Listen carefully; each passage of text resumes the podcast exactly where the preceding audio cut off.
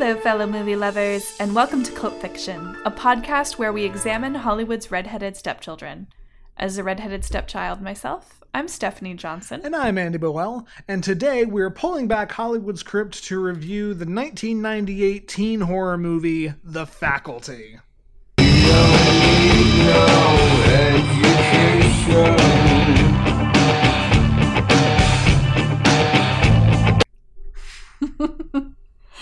I liked this a lot more than I was expecting to. I'm so happy. like make it's very silly. It's very silly. It's very cheesy. It is some good late 90s schlock. And I think this is like the most biased I've been in favor of a movie in a long time because of nostalgia. Like, mm-hmm. I first saw this movie when I was probably like eight. And I oh, no. I don't remember much of it, but I remembered a lot of like the last 45 minutes and I loved it so much as a kid. I thought it was so damn cool. And so I definitely walked into the faculty like a little worried about how a second viewing, not as a child, would affect it. And this thing is very cheesy, very like paint by numbers built by studio executives, but it's also so fun. Yeah. It really is. So, in case you missed the movie, The Faculty is the story of body snatching parasites who overcome a small Ohio town high school and the scrappy band of teenagers who fight to return their town to normalcy. Like, that is absolutely the plot, but also this is Scream meets The Thing. How do you figure? Oh, it is such a like pure mashup of that movie, uh, of those two movies, because there is so much. Uh, I mean, there's so much similar with the thing. Um, you know, the entire antagonist plot of alien creatures that come and like take people over and assimilate you and there's just enough body horror alien transformation stuff that it, it, it feels very homagey to that concept. There's more than a couple of moments in the movie itself that are direct homages to the thing. And this came out in a post scream universe. And i think a lot of people mm-hmm. don't understand like scream was a genre redefining movie as, yeah. as as a horror film and and to be smart and witty and like self-referential and aware of horror movie tropes but unable to break out of them that was not really a thing before that movie and so this this came out after that and was in fact it the the script had been written in 1990 and it just kind of sat around with nobody wanting to make it until Scream came along, and then Dimension Films was like, uh, we need something very similar to that. Uh, this, here, here, Kevin Williamson, literal writer of Scream. Uh, change the script around a little bit, make the high schoolers snappy, and um, go. and here you have the faculty. And here you have the faculty, which is like just such a. It's. I say this with the highest praise. It's such a competent horror movie. Mm-hmm. Like that could be a very backhanded thing, but I, I think that's the exact right tone because it's it's not perfect and we can no. totally address those things as we discuss it but by and large it is just it is perfectly competent it it'll it it, it was an enjoying viewing experience for you yes because it's very good like basic horror but it's not it's not super scary it's just kind of like jump jump scary ish mm-hmm. like i think the scariest part is when you when you see the actual alien transferring into someone else's body but that just made me think of animorphs yeah so. that might be the other reason um, thinking about it that i love this movie so much. I as i've talked about on love hate relationship my other show i was a huge animorphs fan and probably around the time i first saw this was the same time i like was first picking up the first couple animorphs books. And it's incredibly like reminiscent of that too especially like specifically an alien creature like burrows into your head and it's up to a bunch of high schoolers to stop it. I don't I don't think there's any connection because the timeline is kind of weird like I said. Um, the faculty was originally written in 1990. It didn't premiere until 1998. Animorphs premiered in 1996. So I don't think anybody stole anybody's idea. It just happened that like you know, in it's body snatchers. It's it's a subgenre of alien sci-fi in and of itself. Um, yeah. But especially for like a younger kid, it was close enough, and just I just I totally love it. Yeah, it's it's really 90s too so i think that's why it gave me those animorph vibes other than you know the alien crawling into someone's ear right um, yeah and so you know getting into the 90s that's this is 90s schlock and the 90s especially the late 90s were such a cleaner time to make movies not necessarily in like the content but new york was getting disneyfied and the uh, little indie filmmaker studios were were taking a bit of a break and big studio systems were very much on the rise and it was kind of a you know a second age of the Hollywood studio system. So this is very much you know I said it before this was made by a team of executives more than by any one singular person. And it comes out in how tropey it is and how like we're going to make this movie the most pleasing to everybody it is. But at the same time like we're going to open our movie by playing the offspring and we're going to have everybody wearing like baggy jeans and denim flannel open shirts and oh we're gonna throw in a bunch of stuff that is just for the trailer like a shot of josh hartnett like driving around a mustang that never has anything to do with anything but we need it for the trailer damn it. This is incredibly 90s in a cheesy way and i mean we're both 90s kids so i think this movie so much more than say Toxic Avenger or even like Gremlins, which I think is, you know, a lot of what I just described only it was made during the 80s. Like there is this extra like clear nostalgia factor. Yeah, we've got baby Elijah Wood, like pre Lord of the Rings Elijah Wood mm-hmm. back when no one knew who he was. Um a very young Salma Hayek a really, really young Jon Stewart, and tiny baby Usher, who Alex and I had to pause the movie and go, Is that is that Usher? That's Usher. is that Usher doing a film role for reasons? And it absolutely is. Like, and yeah, like I, I went ahead and looked it up. This is post first album Usher. So trying to do like that thing where it's like we're, we're not sure if you're a singer or an actor yet but we're going to throw you in this movie and find out. And i think my favorite thing is he kind of doesn't actually do anything. Like nope. he is the most um you could cut him out of the movie with the most ease and it wouldn't change anything but also it's usher. So you're looking at it like oh hey that's that's him okay I was also especially here for Jon Stewart as the like science teacher, creepy science yeah. teacher dude. I was sitting here like, what a weird ass bit of stunt casting, and like, who who was he friends with, or or why did he want to do this? Did he just really like like Scream and wanted a, a piece of that? And and none of that's the case. Did did you know what the deal was? No, I have no idea. Please lay it on me. So this is a pre Daily Show Jon Stewart. Sure. Which I I didn't know that was a thing. I, I assumed he just like walked into a soundstage one day and was like, I've got a political comedy show, and they gave it to him.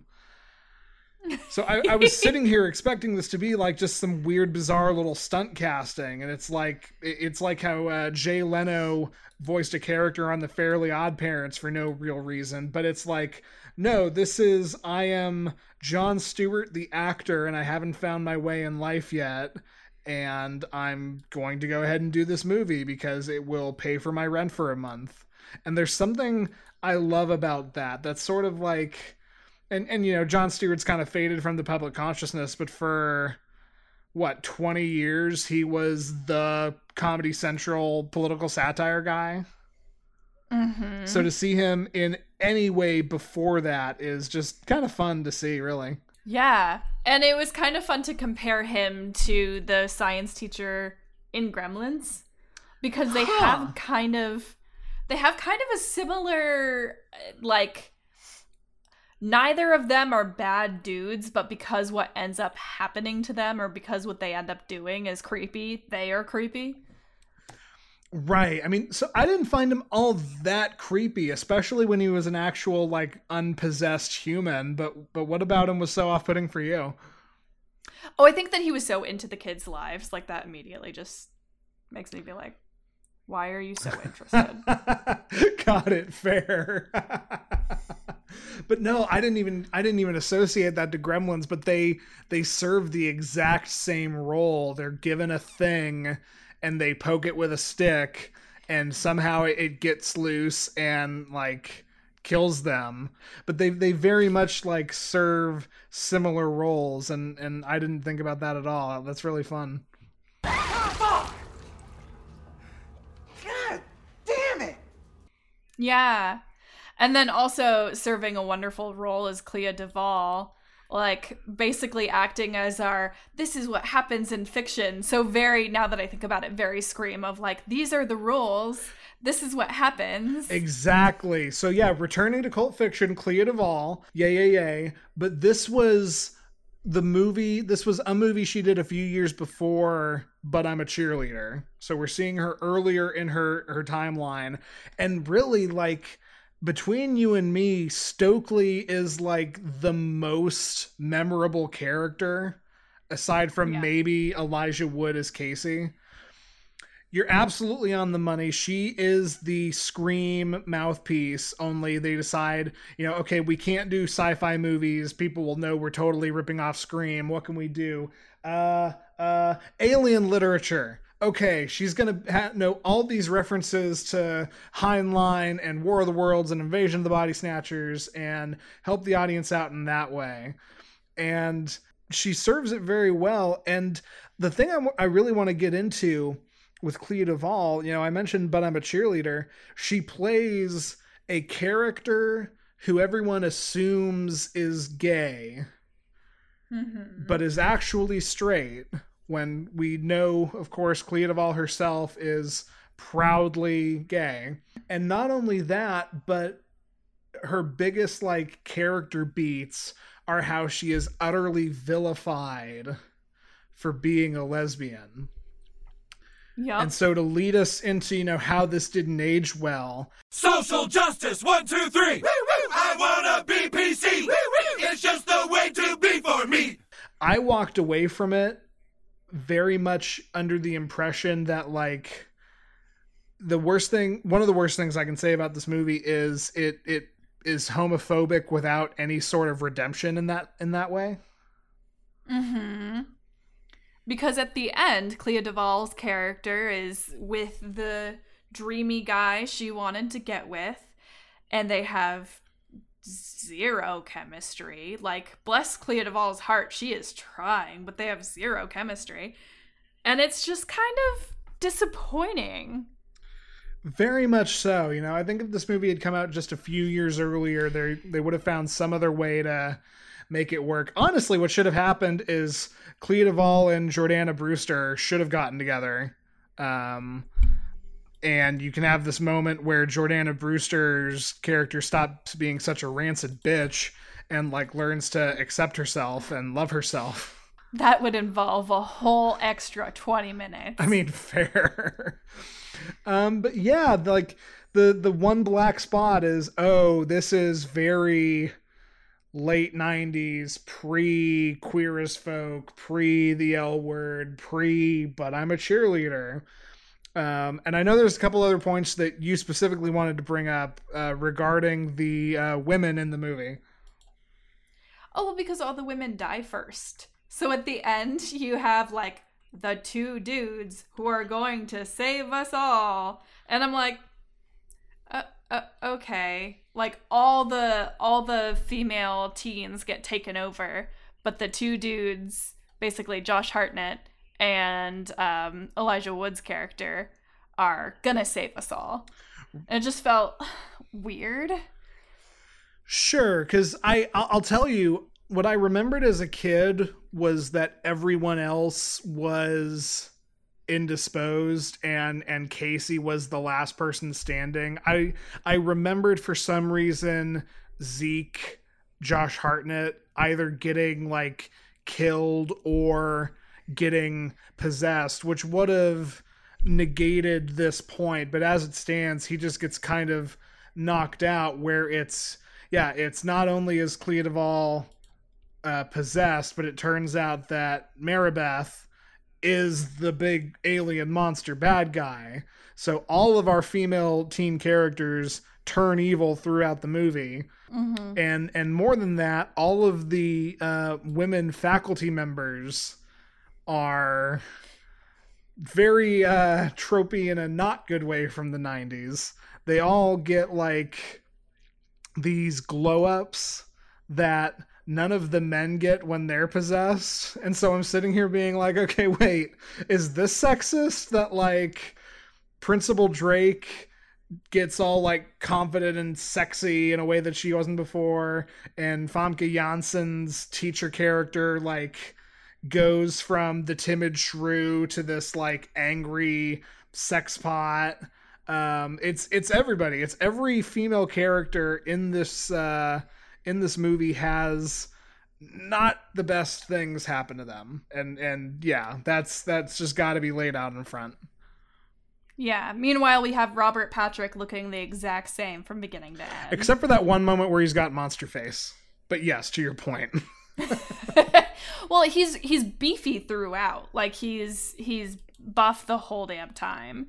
Which I guess he's the PE teacher backslash football coach. I guess that makes sense. yeah Um, but also, also, so I appreciated that the movie, and even even in horror, it didn't it didn't go the creepy place where the male teacher hit on the female student. It didn't go there. sure However, we totally have a female teacher hitting on a male student heavily. But it's fine that way around, right? Right? It, it's fine because he's uh, he was held back a year.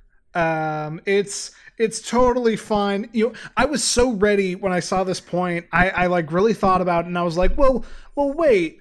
When when she's not possessed, she like clearly doesn't like him in that way, and and even when she is possessed and and she hits on him, he he rightly doesn't succumb. And oh that's right. They definitely insinuate that they are a romantic item at the end of the movie. So. Yeah, she's like at his game, Right. like hanging out. And I'm like, really? You're a fully grown woman. You don't have anywhere else to be. You want to hang out at a high school football practice? Not even the game, the practice? If I have to see you peddling your little wonder dust again, I'm gonna shove my foot so far up your ass, you'll be sucking my toes till graduation. so we just watched easy a um because we we do watch movies that aren't for the show sometimes. And in easy a lisa kudrow plays a teacher who sleeps with a student and she is so completely shitty about it and just like this total bad character who all she can do is justify that technically the student she sleeps with is an adult so it's not actually illegal. And this reminded me of that Yeah, in the same way where it's like, oh, he's an adult, it's fine. But other than, okay, setting light pedophilia aside, um, I guess it isn't pedophilia if he's 19. It's not so setting- pedophilia, but it's it's an inappropriate power dynamic. It's it's not something you should actually even allow in real life. There you go. Okay. So putting that aside, I loved the character of Zeke so much. Sure, how can you not? It's Josh Hartnett. With a terrible triangle haircut. yeah, Josh Hartnett is a snack in this movie and mm-hmm. is just I'm I'm realizing now I've got a thing for the bad boys. Be- Weird how that works. Weird how that works. I've I've got a thing for bad boys, the the kind of people who like in high school I absolutely would have stayed relatively as far away from as possible. Um, but that that makes a lot of sense. There, I, I'm not in love with Zeke the same way I'm desperately in love with James Spader, but he's a complete snack, except for that haircut, that inexcusable bad '90s haircut that my parents don't live at home with me and I'm not going to waste money. Like that's what it is. That's and, and if I'm right, then that's actually smart, but I think I'm just coming up with excuses for 90s fashion. Like it looks like he cut it himself. Oh, it absolutely does. Yeah. But But beyond in his defense, he probably did because he's like this stay at home, like loser kid who got held back a bunch of times and deals and makes drugs. Yeah. I mean, so I was gonna say, you know, haircut aside, he is he is without a doubt the most interesting and complex character the movie can present us. The the very much like hard shell bad boy with a secret heart of gold and a secret like just intelligence and and learnedness but also he's never going to show that except when he like thinks he's found a cute sweet southern belle to like hit on Yep. Yep.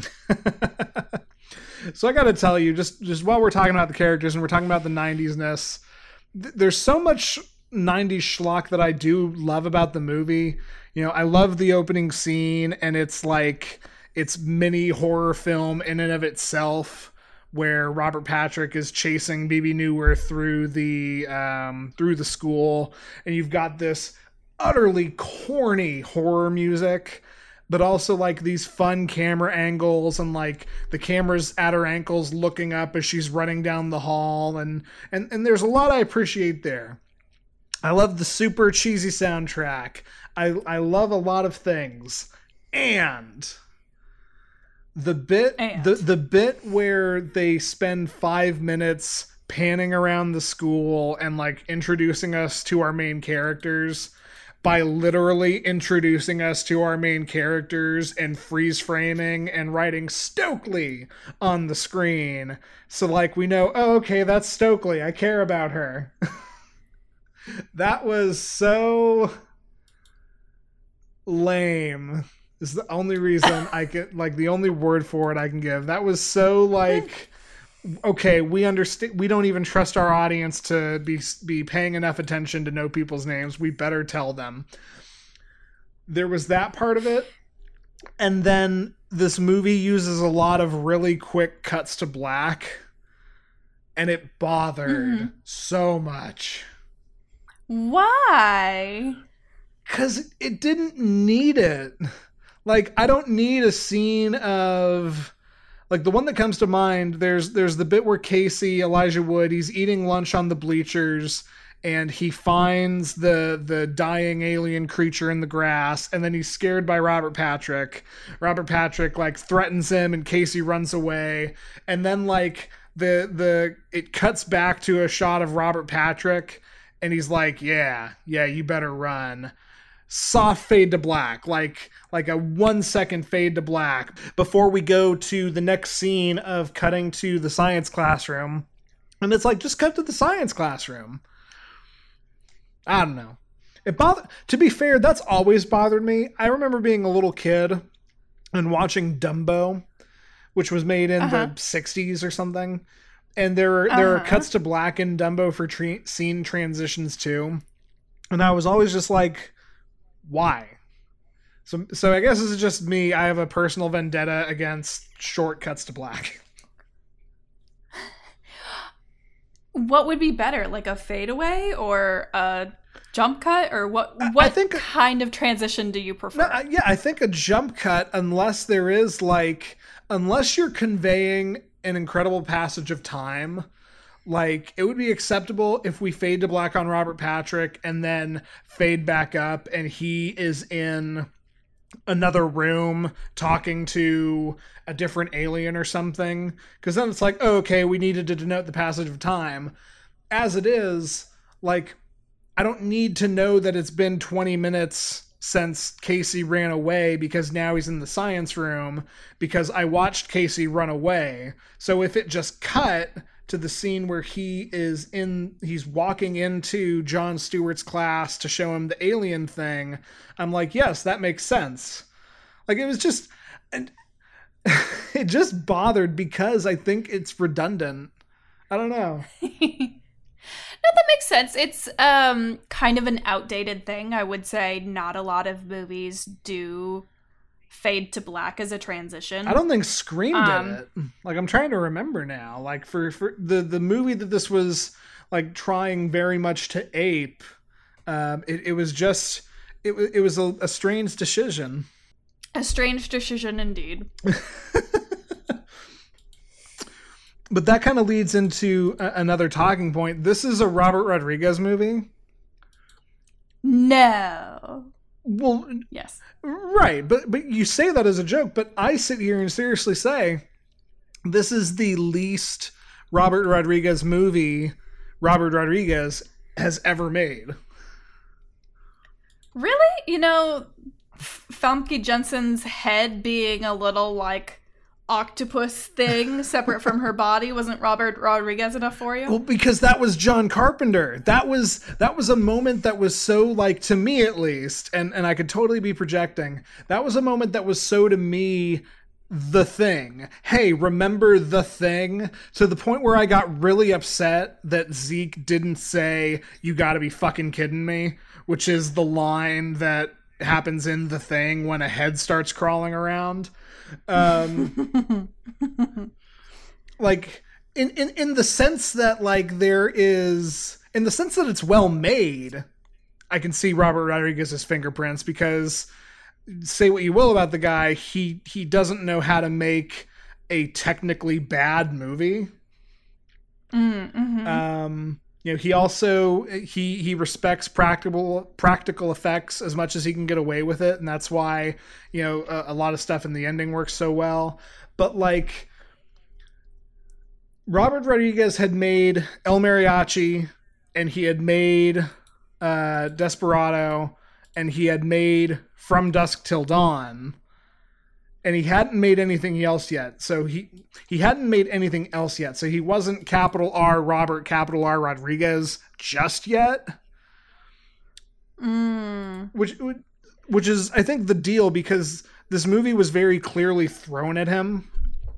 Um, the studio executives wanted Kevin Williamson, the writer, to direct it, and he wanted to go direct something else instead. So it's like, who who do we have? Uh, hey, hey, Robert, you're an up and coming young hotshot. Make this movie. But in the making this movie part, it was like, okay, I will edit this movie because that's what I do. I'm Robert Rodriguez. But this isn't this isn't my story and this isn't my bag. So yes, I'll totally direct this movie for you and then I'm kind of just going to stay out of it. Interesting. That's that's what I got at least. Some you know somebody might watch this and be like, "What are you talking about? This this is so blatantly Robert Rodriguez." It was kind of weird and and fun. I think I'm I'm comparing this a lot in my head to like Spy Kids or um his other movie Shark Boy and Lava uh, Girl. Planet Te- I was going to say Planet Terror, but okay. You know what? I can. I I totally do see a lot of similarities between this and Planet Terror, and even mm-hmm. even then, there is nothing in this movie that is as insane as strapping a M16 to a stripper's leg because it got cut off. Like from eh, from true. from Dusk Till Dawn is on the list, and I'm I'm pretty sure you haven't seen it. No, I've not. From Dusk Till Dawn is fucking insane. Like the the end of that movie is wet. and the ending of this movie is wet, but in a much different way, in an actual water kind of way.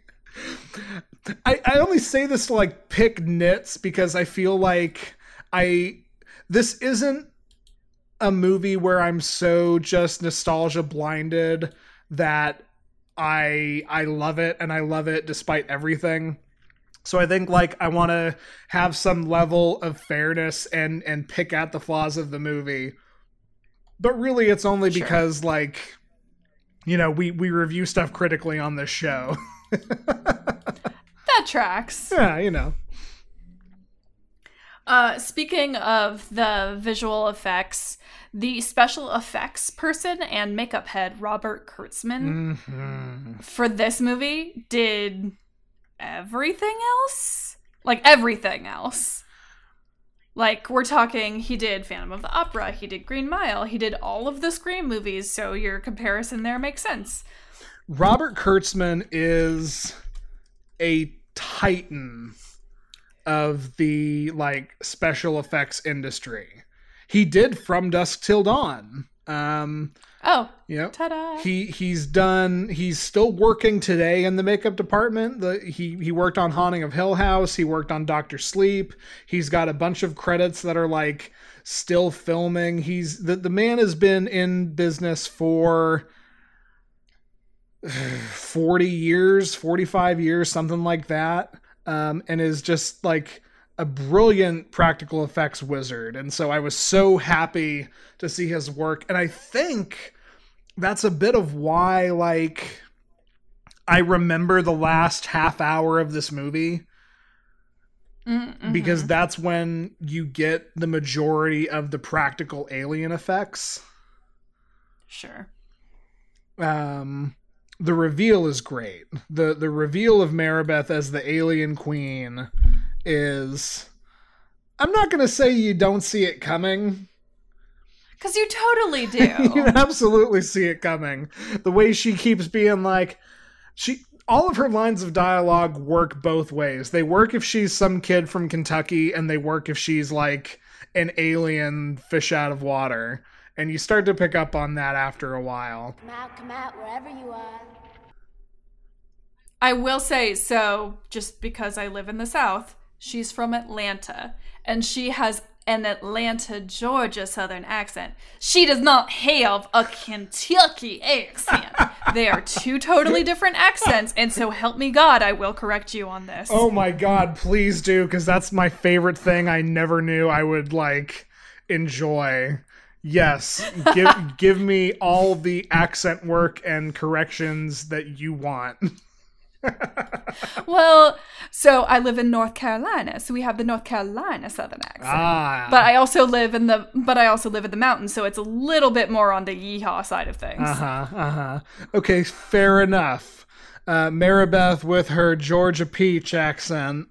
Um, Thank you. also works as a total alien and you know the moment where she punches stokely uh, off the bleachers and then just morphs into this like something out of the thing like it is this insane very cool very like fleshed out creature design alien queen monster thing and i love it So is now the right time to tell you that I've never seen the thing? How did I not know that? I feel like I should have known that. I mean, yeah, now's the perfect time. Um I don't know if I can justify putting it on cult fiction, but it is my favorite horror movie period. So uh, we will fix this. I'm happy to watch whatever movie with you. Perhaps not for this podcast because I'm looking at it now and it has obviously not cult. Like just you know when you can look at an IMDb page and you're like, "Oh no, this movie made money, like a lot of money." Well, no, yeah, you you can't take one of the greatest sci-fi horror films ever made and try to say it's cult. It's the same reason we're never gonna watch Alien. Like, I mean, we'll watch it. We just won't watch it for this show. yeah, exactly. No, that's that's fun. Well, so so then I'll tell you, like like there is so much John Carpenter's The Thing in this. You know, the the bit where Famke Janssen's head starts crawling around, or just the the idea of an alien like assimilating a human host, and the most the thing moment in the movie is actually also one of my favorite scenes in the entire movie. It's the bit where they're in Zeke's garage and they all get high to prove that they're not aliens because Zeke's caffeine drugs are the alien kryptonite. Yeah, that was my favorite, probably one of my favorite scenes in the movie because the writing was just so brilliant. Like the tension in that scene is so high. Then you're going to really enjoy the thing because they do the exact same thing, only they're testing people's blood by lighting it on fire. Oh, thanks. I hate that, but also kind of like it. Yeah. But like right down to the point where nobody knows how to trust each other and you know it's like okay, you point a gun at me, I'll point a gun at you, I'll do the thing. Okay, now point your gun at him. Um and the like right down to not expecting that it's going to be Jordana Brewster. The one thing I will say and I I kind of love this. Maribeth's alien queen creature is smarter than the alien in the thing because in the thing mm-hmm. it gets caught it, it it's it gets like discovered through the test and the bit where maribeth fakes it by growing skin over her nostrils before she snorts the thing like that was a just fun, brilliant. I love the double twist of like, yeah, here's how I threw you off my scent. I am an intelligent creature that like knows what I'm doing here. It's very fun. That's lovely. Yeah. Okay, well, now I'm looking forward to watching the thing. Oh, can we talk about using a paper cutter blade as a uh, machete? That's so great. That's something it's my favorite part. It's something every kid who's ever been in an art class or just like like in elementary school using the paper cutter every kid ever has wanted to use that thing as a sword and you get to in this movie There's some brilliant writing here. I really was not expecting to like that as much as I did. yeah i mean i'll i'll give it to the guy like i i'm not quite as much of a screenwriter nerd as i am a director cinematographer editor nerd and at the same time kevin williamson like there's a reason that he wrote a genre defining horror movie and then for the rest of his career people would just hand him projects and be like make this more like the thing cuz the thing is great and sells and is wonderful. Thank you. Also i'm looking at now looking it up now he is from new bern north carolina. So tying it back around I have no idea where that is because I moved to this state and then stayed exactly where I was because once you leave Asheville, uh, you are in a very different kind of uh, state. fair Neither here did nor you there. want to tell your paper cutter story I mean, I certainly can. I don't think it's at all related, other than the fact that it was with a paper i mean it clearly drew up some memories for you so when I was a senior in high school, I was a student aide for our art teacher, our school's art teacher. Um, and there was one day that he said, like, "Hey, can you can you cut these things for me with the paper cutter?" And the paper cutter was kind of in like the art closet. mm-hmm. And I was like, sure. And the art teacher and I had kind of a joking, close ish relationship. And so I was, you know, cutting things. And then I got the brilliant idea. And I just like raised the paper cutter, brought it down, and then screamed bloody murder. And he ran into the art closet, the whitest I've ever seen this man. And he's like, oh my. Oh, you little shit. Um, I don't think any of our listeners are in high school. It's certainly possible. Uh, don't do that. do it, do it, do it. It's the best way to prank people. It's so fun. Don't actually put your fingers under the paper cutter, though. That would be terrible. Please right. don't lose uh, fingers. that's that's the key, I'm sure. But yeah, So don't yeah, don't use a paper cutter to pretend to cut off your own fingers. Don't use a paper cutter to actually um, slice off your science teacher's fingers unless they are a, a gross alien monster trying to like infect you. Then then go right ahead. my favorite part was that the fingers crawled like little worms. I was like, oh, I hate it. I love it. I hate it. I love it. You are so going to like the thing. I'll like the thing, I'll like the wire, all of these things you have told me you're going to show me, and yet still haven't. Can we talk about the loneliness of the line? You wouldn't have liked it here anyway. That's please do because I'm fascinated as to your take on that. okay, so Casey, you know, defeats um, Mary Beth vis-a-vis Alien.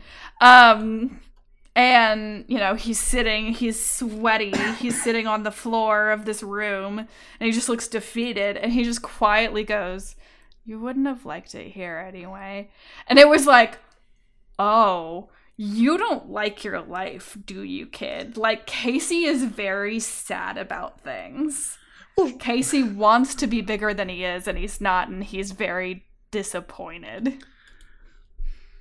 I I love that take because you're right, and and that's you know that is Casey's character. He's the loser. He's he's not even the burnout because Zeke is the burnout, but he's just straight up the pathetic loser. He's the guy that gets his nuts thrown into the flagpole on uh, a regular basis.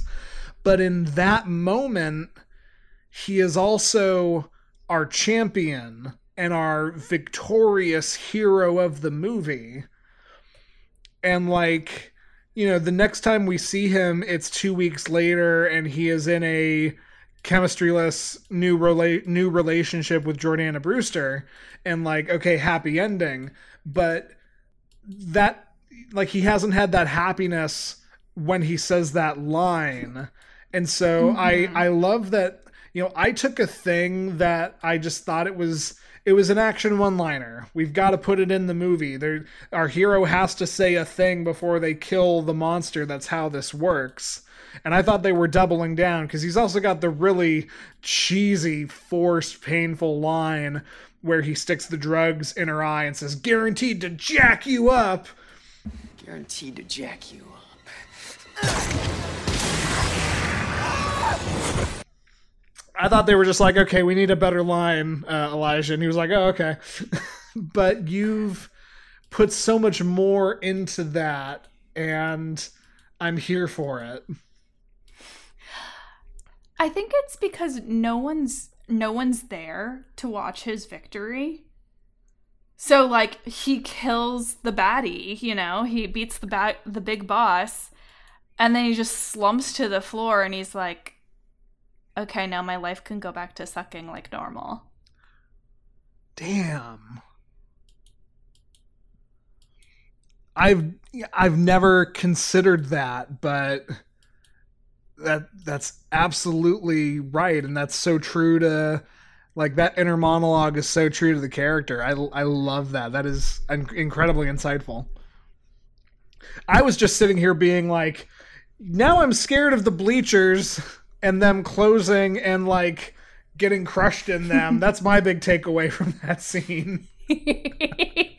well, and also the um I can't believe I'm standing up for Elijah Wood, but the care the line guaranteed to jack you up.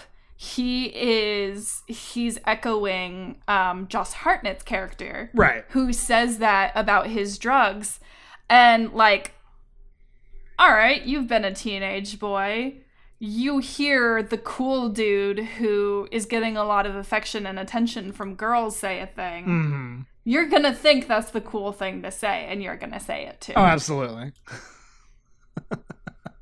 I can't believe I just thought so much about the inner monologue of a like 17 year old boy, but I mean, that's There that's gross and thank you for your service, but also like thank you. That's awesome and I love it. What real real quick, what what do you got against Elijah Wood? oh, nothing. Oh, okay. The way the way you said I can't believe I'm about to defend Elijah Wood. I was like, I, I know his career is kind of weird as shit, aside from Lord of the Rings, but Oh, no, I have nothing against him. I was just like, his character in this was like really sad. kind of one note and sad. Oh well, sure. I mean, they're all one note. This is this is very much the like, uh, uh, uh, uh, Breakfast Club, go, kind of character development. Down to the point where when you were like, oh, yeah, he's the loser, he's the pathetic nobody, I was about to be like, yeah, he's the Brian from Breakfast Club. Mm-hmm. Mm-hmm. Breakfast Club with uh, alien parasites. That also works for this movie. Yup, pretty much. Yeah. Well, I think it's safe to say we enjoyed this very much. I I I I've done this for a bad movie. I've never done this for a good movie, and I just want to get your take. Think thinking back on it, what did you like better? The faculty or 28 days later? Uh, I think 28 days later. Okay. I'm not gonna. I'm. I'm. I'm not sure where to rank this myself. Is the question? Is, is why I asked the question. I. I think this is solidly like in the top third of things we've seen, but beyond that, it, it gets hard to place for my for me. I I can tell you, but it's gonna make you mad. Oh, go for it. I like this better than Green Room. well, that's fair, and I expected you to say that. I just, eh.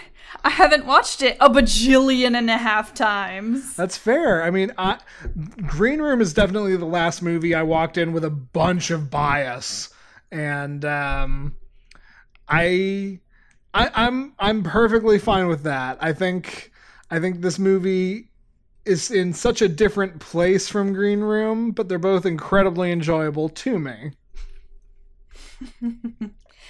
Well, so speaking of things we enjoy, for every movie, they might not earn an Oscar, but we like to give them an Oscar because we're a Gryffindor and a Hufflepuff as people. Yep. So we are going to give this movie some Oscars. Um, and Andy, what did you find as an Oscar for this? So so you know sometimes it's it's one thing about a movie that you go oh this this deserves special recognition. This this deserves attention and I haven't talked about it yet. And sometimes it's more of a, a broader thing and and for me it's more of a broader thing. I would like to give the faculty the Oscar for best homage. Spent the whole time talking about it but it is it is Scream and The Thing and a dash of Animorphs thrown into a blender and pureed, and then the 90s crystallized and sprinkled on top of that. And it is still such a fun, good movie. Like the fact that it is just completely derivative doesn't detract from the quality or how much I enjoyed the movie. And and that is honestly surprising to me. So, best homage. Best homage. Okay, all right. Yeah. I like it. Thank you. What Oscar did you have? Oh, I am awarding my Oscar to Mary Beth for Best Wing Woman. Why?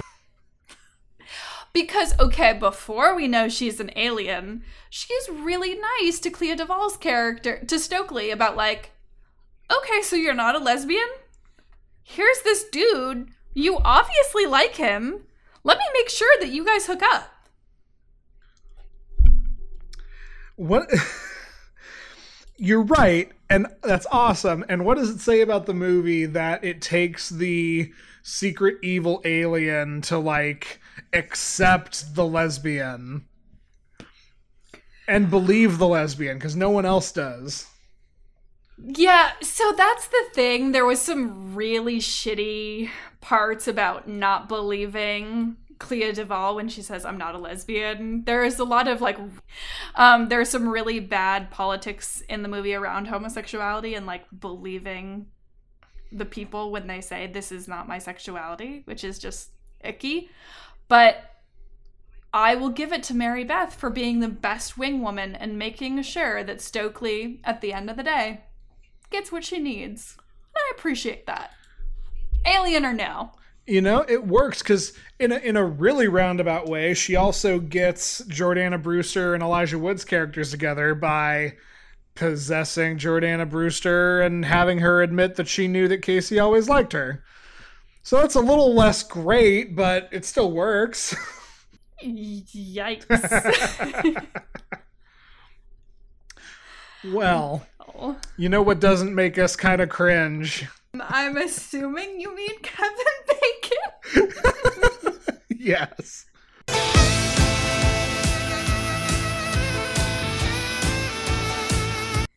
Oh man. And and you you you wrote in your notes, oh man, um who who did you say? Elijah Wood, Salma Hayek, uh Jon Stewart. This movie is going to be so easy to bacon.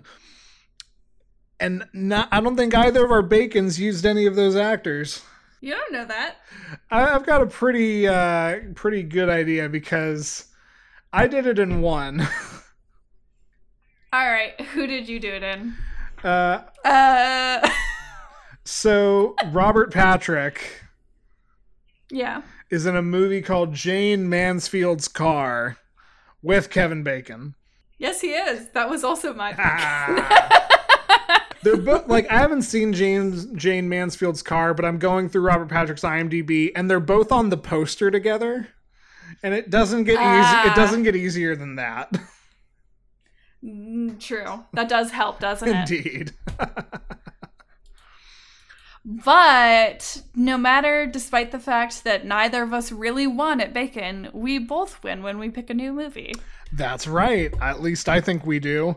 Uh, we always win, except when we horribly lose by getting a real piece of shit, and then you, the audience, win. Do do do do do do. Ah. Let's find out what the deal's gonna be. Um, I I'll let you know. I I tooled around with the list a little bit. Um, Oh no. no, no, it's a good thing. We're finally under 300 movies.